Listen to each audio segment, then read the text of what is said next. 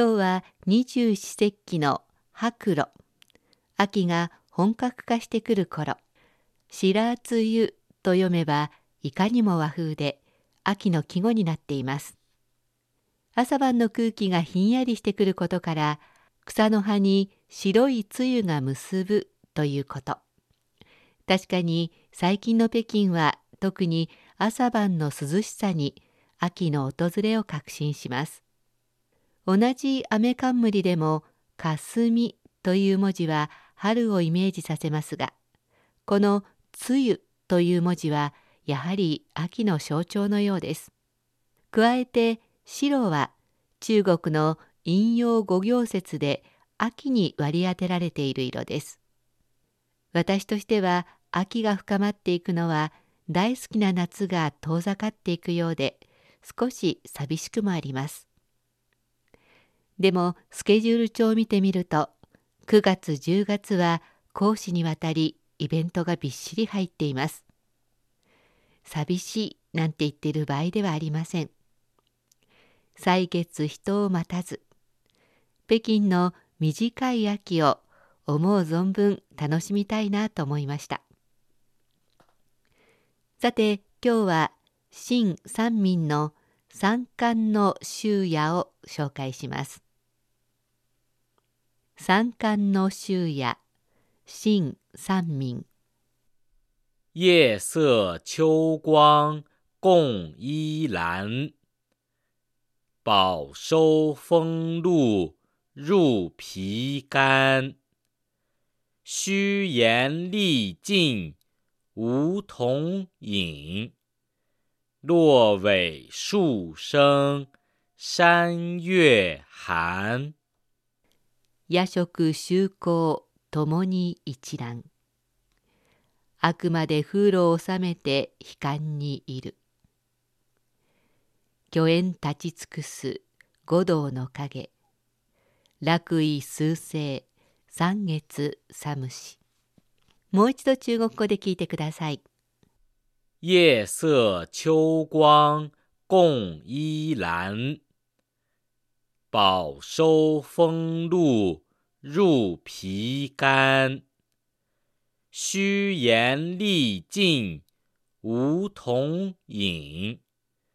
落尾数声山月寒。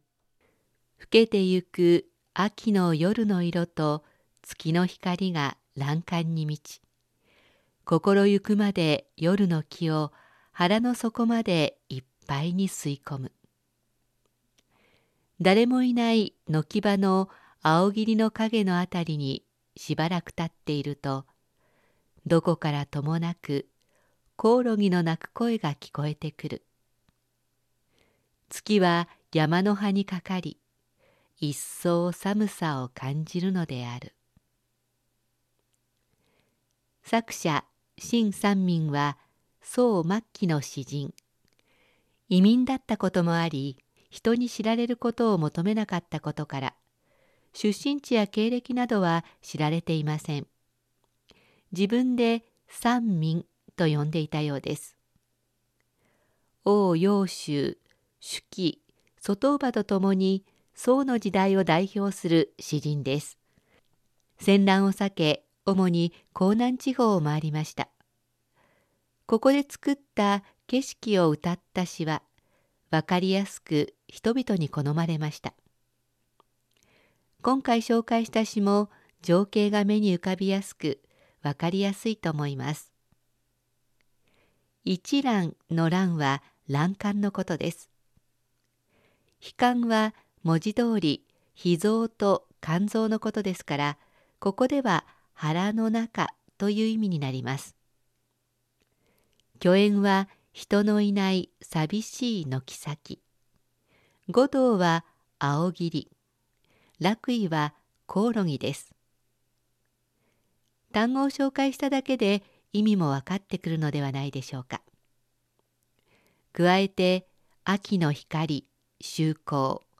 風梅雨風露山月三月。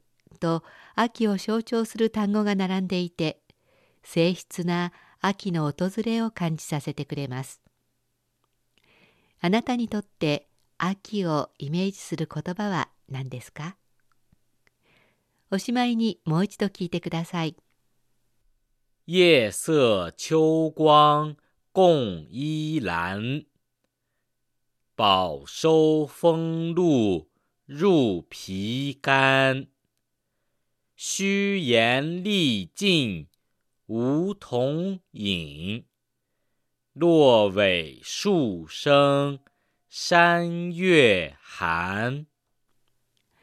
三冠の秋夜新三民。夜食修行ともに一覧。あくまで風呂を収めて悲観にいる。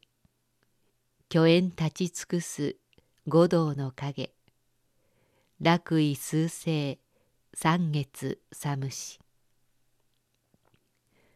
更けてゆく秋の夜の色と月の光が欄干に満ち心ゆくまで夜の気を腹の底までいっぱいに吸い込む。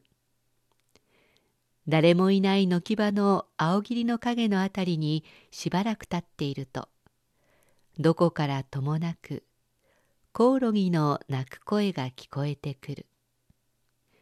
月は山の葉にかかり一層寒さを感じるのである。監視祭時期今日は新三民の三冠の終夜を紹介しました。